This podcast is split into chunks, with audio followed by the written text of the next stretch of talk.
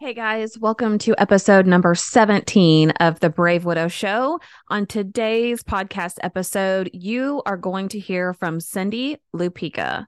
Now, Cindy's a very modest person, and I'm going to read her bio for you so you have her official background and information. But what I want you to really tune into is the incredible resilience, faith, and generosity of this woman she has been through so many traumatic events in her life, and yet she still pours into others, wants to give back to others, and is able to share her story here with you today. So, let me introduce you to Cindy. Cindy is a cancer survivor, advocate, and coach, and a widow after losing her late husband suddenly and unexpectedly. She was left with young children to raise and find her second new normal. With her faith, she found her way, now helping others as she entered into the widow's ministry. Cindy is also an author. Her book is entitled Widowed After Cancer and Financial Loss How One Woman Overcame Her Losses which can be found on all major platforms as well as an ebook. So please join me in hearing Cindy's story and please go check out her social media, her website, her book. I think you're really going to enjoy the episode today. So let's dive in. Welcome to the Brave Widow podcast. I'm your host, Emily Jones. We help young widows heal their heart, find hope, and dream again for the future. Hey guys, welcome to another episode of the Brave Widow Show. Today I have with me Cindy, and I'm really excited for you to get to learn about Cindy and to hear from her and her story. She has a lot of things that she can share with you that I think that you'll find valuable. So, Cindy, why don't you just maybe share with us a little bit about who you are and what you do, and then we can dive into whatever part of your story that you're comfortable with. Okay, sounds good. Hi, everybody. My name is Cindy. I'm 46 years old, and I am a eight and a half year cancer survivor. I had placenta cancer from my daughter. She's nine years old. She actually had an undeveloped twin, so that turned into the choriocarcinoma. And I'm also a four and a half year widow. I lost my husband at the age of 51, and I have four children. And I homeschool and I teach ballet and I do yoga and And I'm in the widows ministry at our church and just all kinds of stuff. I'm busy. Yes, you are a very busy lady. But I know that you have a lot of great things to share with people. I know several of the folks that dial into the show, they some of them have only been widowed 1 to 2 years, so it's really helpful to be able to learn from someone who's been a little bit further out. So, do you want to tell us maybe about you and your spouse and how you met or how you ended up getting married? Okay. Yeah. My late husband's name was Mike, Michael. I only called him Michael if I was mad at him. oh boy. yeah. Normally it was just Mike, but yeah, he was 51 years old. He was 10 years older than me, which was a little bit of a concern when we first met, but I knew that it was going to be okay. I met him at a restaurant when I worked there at the time. I was working two jobs and going to school full time. And he apparently had been eyeballing me for a couple of weeks, and I didn't know that. And that's how that came down. And we moved pretty quickly. And before you knew it, we had my oldest daughter who's now 23 and then my 21 year old son and then i have another son that's 13 and then my daughter that's 9 so we were together almost 21 years and married almost 20 years. Um, half of my life up to that point when he died. Yeah, I think that's what one thing that was really hard for me with Nathan is we'd been married longer than I had been alive, not being married to him. So that was mm. your shift to go back to him no longer being here. So, do you mind to share what caused his death and how you lost him or anything around that? Sure. Well, his death was sudden. He technically died from catastrophic brain stem hemorrhage stroke. And he had a massive brain bleed from his spinal cord, his brain stem. And the, two of the doctors there said they had never seen such a massive bleed in their whole entire career. he died instantly. He died on the spot at the moment it happened. I think we had some symptoms that were there, but they were not addressed on his end. I kept trying to get him to go to the doctor. I had actually made him a couple doctor's appointments and he failed to show up. I'm okay. I don't need it. It'll pass.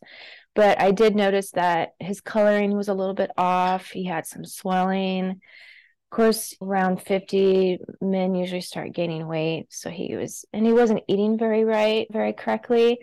So we just figured maybe with his Italian genes, like he always said, oh, this runs in the family. And he did put on a little bit of weight. He wasn't overweight too bad, just a little bit. And, but I noticed the swelling around his ankles and around his hands.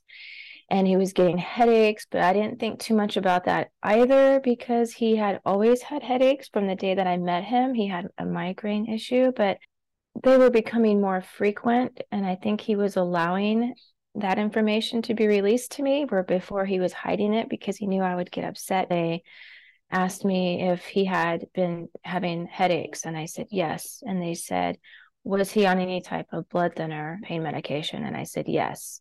And then they also asked if he had sleep apnea and I said well not technically was he diagnosed but there were times that I did hear him stop breathing in the middle of the night because he snored excessively loud. So there were some things that were addressed that should have been addressed. And I did the best that I could to try and get him to go to the doctor and to give him some sort of feedback of what I thought was going on.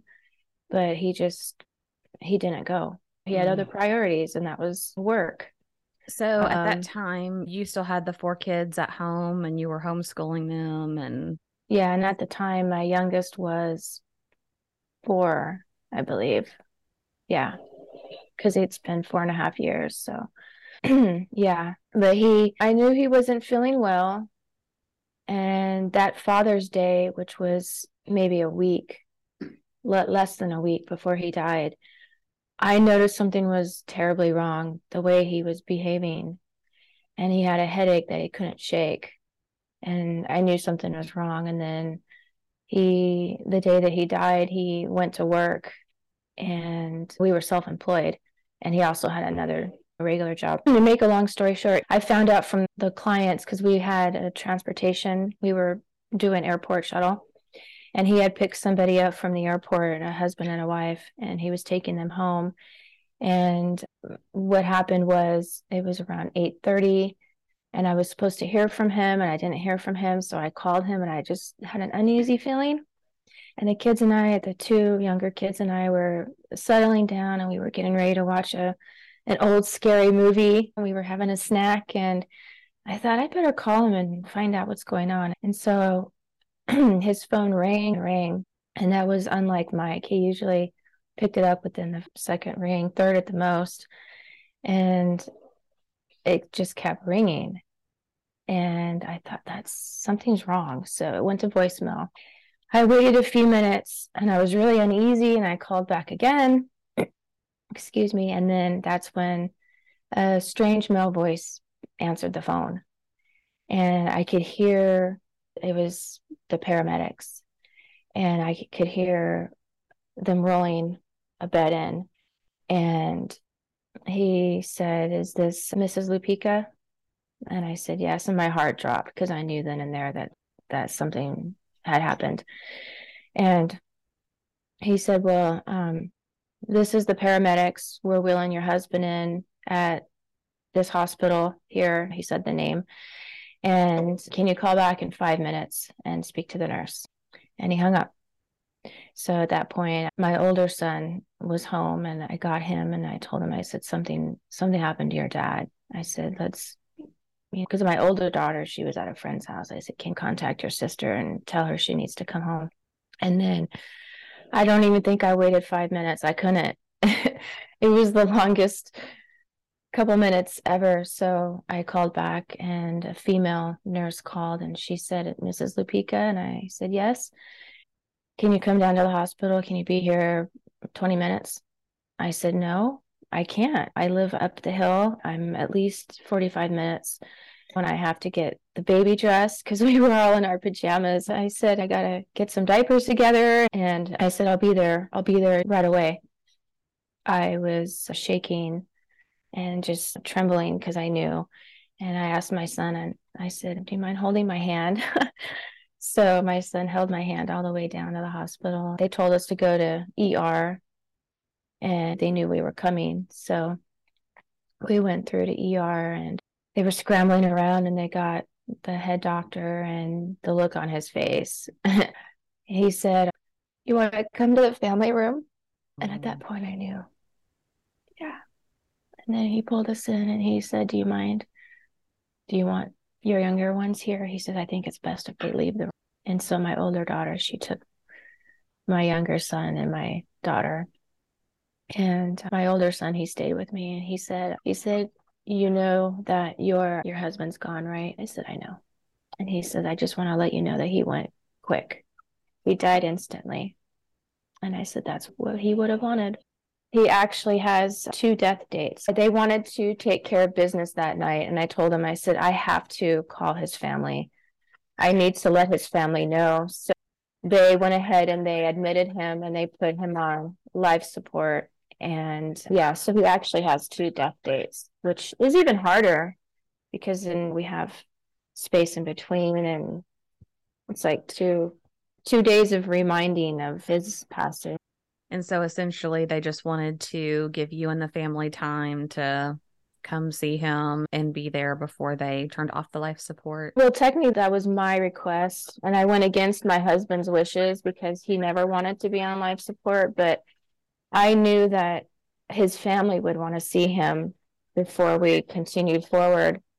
That night, we spent, I had his phone and I had my phone. And between my son and I, we were making all these phone calls. And not only that, but he was expected to be at work that night around 10 p.m. was his graveyard shift. And trying to explain that to them was even harder.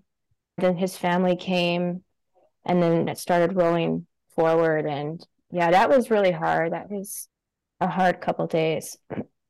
So, how were you even able I know a lot of people will wonder, like, how did you survive? What kept you going? Was it your kids? Was it just going through the motions? But I'm sure that was a shock as it is for all of us. But then to have all of that responsibility at home and the kids and the homeschooling and thinking about the business that you were both self employed in, like that, that was a lot. It was a lot. Well, definitely my faith kept me going. It really brought me down on my knees or on my face, really. It was much more intense than going through cancer. But yeah, I just kept going, leaning on the Lord. And during that time, we had just a couple months before that, my husband died in June and we had lost our house in December. So we were already in the transition of trying to get our own place and trying to get rid of things and downsize and we had already started doing that. So that was my focus. Well, besides the kids, of course, but my focus was to try and get rid of and sell a lot of our stuff and just continue to downsize. And so that's what I focused on eh, as far as the business. I did a job the day after, well, technically, yeah, it was the day after he died the first time when he was in the hospital. That following morning, I had to pick somebody up from the airport. And I was more in autopilot mode at that point because I didn't know what else to do. And of course, I didn't want to leave one of our clients stranded without transportation. But on the way home, trying to explain because everybody knew who my husband was. I had done jobs before, but you know, he knew that I had a lot of responsibility with the kids, and then I did all the accounting and the billing and whatnot. But trying to explain because the customer asked, Well, where's Mike? And so, yeah, that was really uncomfortable. And then I did a lot of praying that night and I called my dad and I asked him, What do I do? What should I do? And so the answer to my prayer came to me that I told God in my prayer, if you want me to continue doing this business, then let the phone ring. And if not, make the phone stop ringing. And so in the meantime, I had to keep calling customers because Mike had customers booked all the way through, I think it was September. So I had to call everybody And I knew at that point I was stopping that end of the business because we also had another end of the business. So I had to call everybody and let them know that there was a, a sudden death in the family and we were no longer going to be able to provide them transportation. And then on the other end of the business, the phone kept ringing and it was for redeliveries that other delivery companies had missed. So that was nice to have. It was a little bit easier than boarding people and having to explain everything and all the strange hours and whatnot. But but yeah, the phone never rang at that point. So I knew. And yeah, that was pretty much the end of our business after we had it for probably about I think 14 or 16 years. So that was really hard because that was another part of my life that had come to a stop that I knew was a huge change, but I knew it was an answer to my prayer and it was specific to my prayer. So I knew it was from above. So, did you have any moments where you felt like angry with God or you were, why is this happening to me? I know a lot of people do tend to wrestle with mm-hmm. that. And I'm sure they'd be curious to know if you went through that same thing or if there was a particular reassurance or promise that you leaned on that really just kept you going through your faith?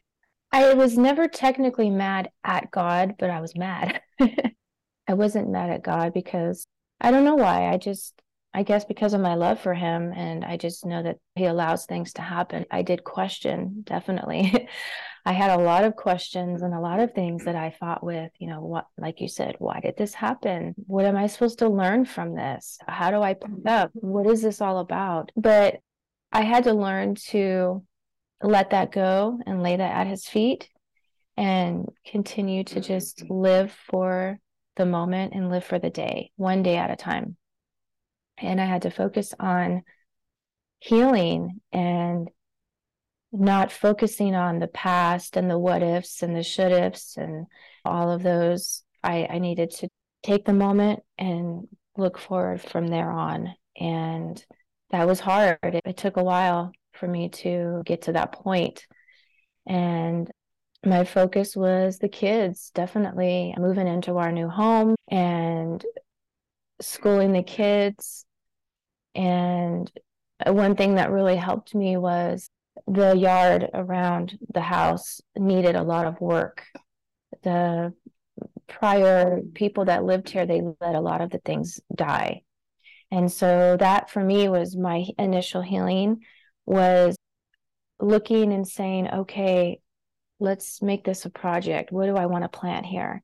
So in our old house, we had a lot of different flowers and plants and bushes and shrubs and even trees. I wanted to bring some of that to this house, just, I guess, to sort of complete things and to make me feel like I was bringing my husband here with me in this new environment.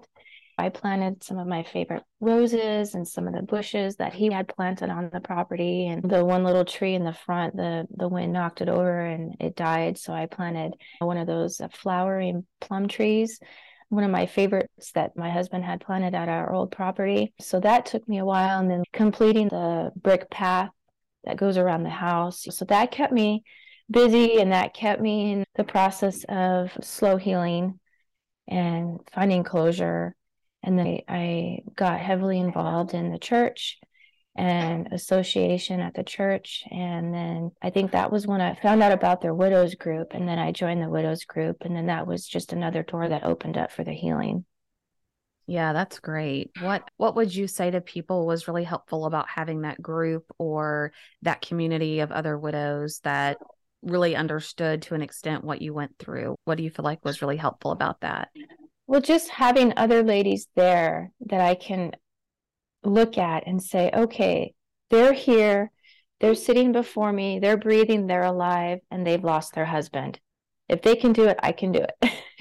I love that. Yes. and even though I was the youngest, and unfortunately, I'm not the youngest anymore because it's growing.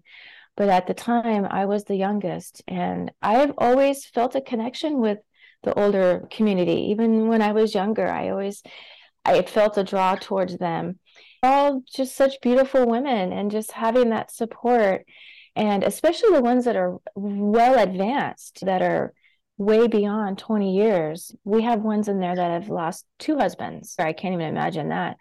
But just to see them and see where they're at in life and what they're doing with their lives. Of course, most of them are retired, but you know, just to see them that they're in quilting groups or they're in line dancing or they go to the senior center and just different things like they've found their life or they've continued the things that they had with their husband and it was okay to do that. And everybody has a different journey. Everyone has a different way of healing. Everyone has a different way of grieving, being angry. And just to know that I could connect with them and understand and even learn from them. It was just unconditional love, is what I felt. Oh, that's awesome. I appreciate being in those kinds of groups where you can say, Oh, yeah, me too. I've felt that before. I've thought that. I've gone mm-hmm. through that. And just to be able to have hope, like you said, that you can find life again, that you can get your feet underneath mm-hmm. you again. I know for me, it felt like a really long time. And it was maybe more like six months to a year, but I just felt like I had a hard time just getting my feet underneath me and feeling like a halfway normal functioning person. It was like you just, like you said, going through the motions and just wondering, is life ever going to be normal again? And it's really encouraging to be able to see that in other people. How was it with your kids and seeing how they each process grief? Did they all process it a little bit differently? Was it something that you they kind of worked through it the way you expected them to, or did you have any unique challenges there? Every child grieved on their own way. My older son, he still hasn't really talked to me much about it. He's now 21. so he left that night in the hospital after the initial consult. After that, he took off. I never saw him the rest of the night. And so I don't really know to this day how he's healing, but he seems he's like he's doing okay. When we were grieving, we would grieve together as a family. I mean, it, I learned that it's okay to hold my kids and we cry together. And that's what we did. Yeah. There were moments that I would see my second oldest son going through his grieving process and feeling sad or being real quiet. And then, of course, my daughter my youngest daughter, she didn't really understand. That was the hardest for me. When's daddy coming home? What's taking daddy so long? Is daddy ever coming? That was really hard because that just like ripped my heart out even more.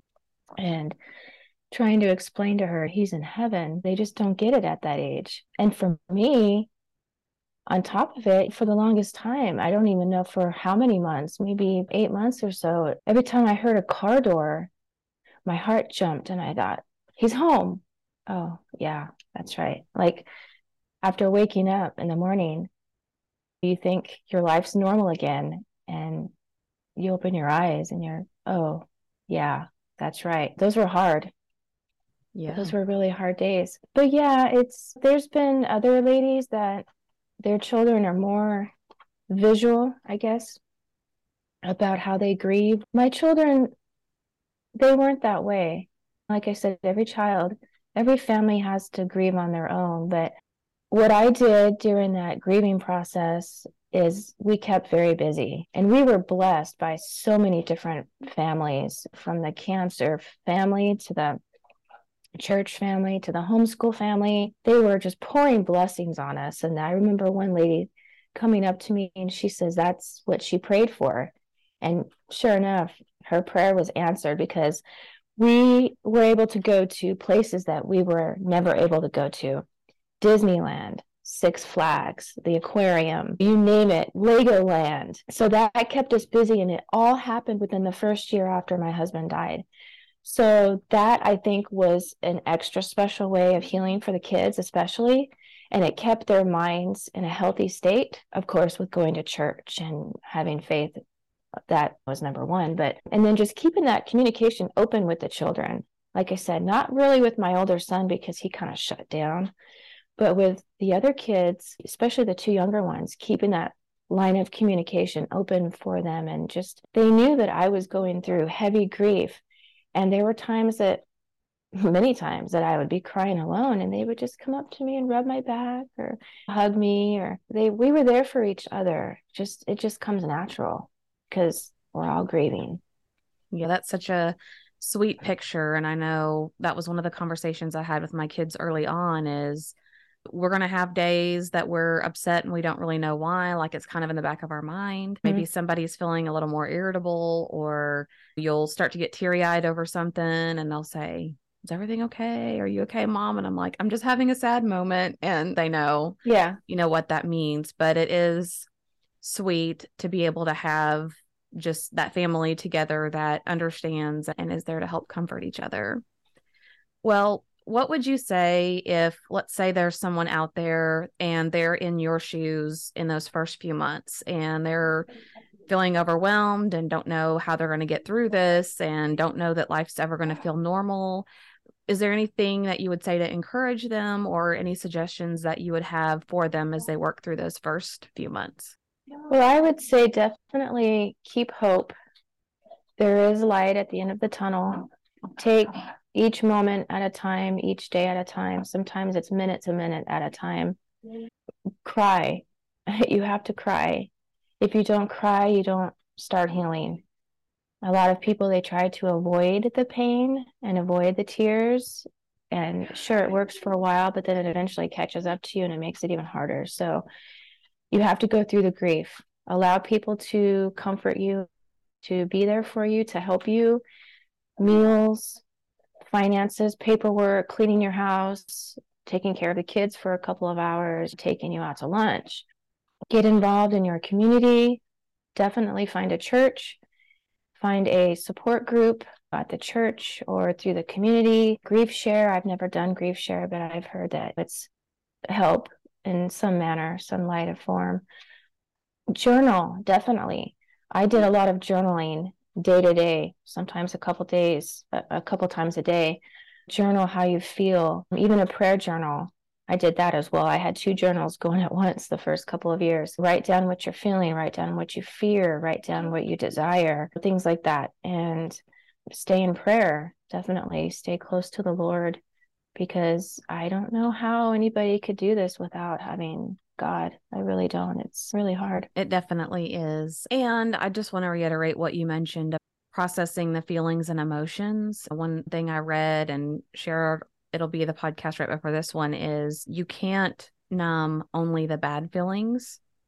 If you numb your feelings and emotions, you're numbing yourself to all of them. And so, to your point, just delays the process of being able to heal and to feel. And I think that was in the book, The Grieving Brain. The author mentioned that. So, it is very true that it's imperative to do that as you heal and things like journaling and things like being creative that all taps into the side of your brain that processes emotions and that's why you see so many craft groups and dancing groups and different things where people are having to be creative because it really kind of exercises that same component of the brain that's associated with healing. Right and that's what i tell a lot of the widows I tell them to start a blessings journal. And I have that in my book here, a sample for I think a couple of days. But definitely start a blessings journal. Write things down that you're thankful for.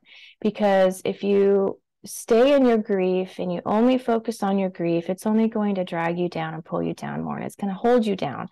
And you're never going to heal and move forward if you stay in that situation. So you have to seek the blessings, even if it's a warm cup of coffee or hot chocolate sitting next to the fire or the window when it's snowing, or you hear a bird or see a bird fly by and it, it's really pretty in color, or you see a blooming flower, just little things that most people don't really stop and pay attention to.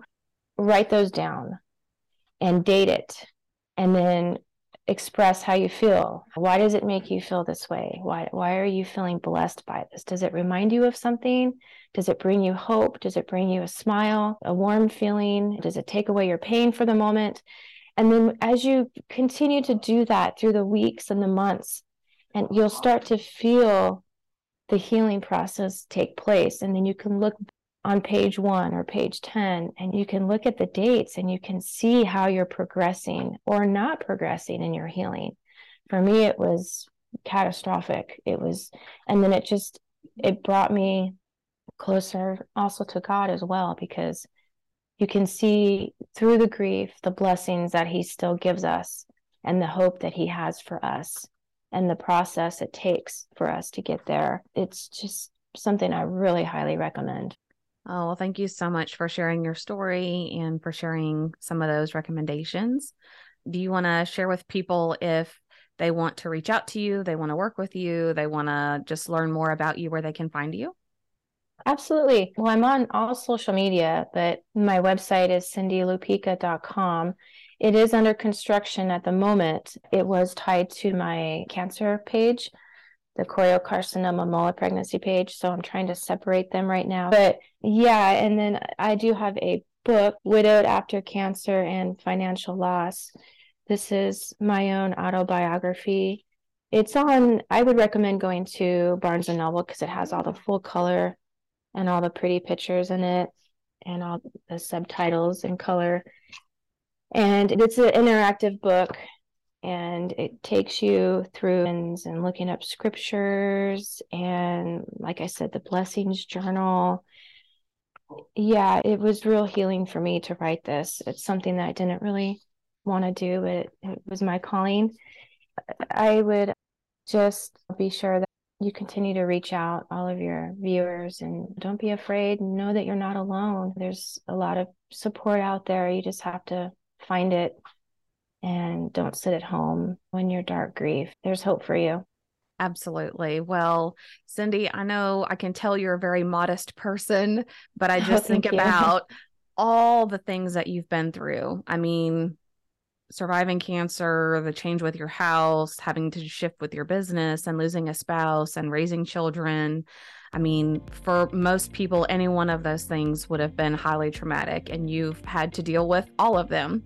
So, the fact that you're able to publish a book and to be able to be with us here today and try to help pour encouragement into others is just amazing speaks to your resiliency and also to your faith. So great job in in that. Thank you all credit to him. Yes absolutely couldn't have done it without him.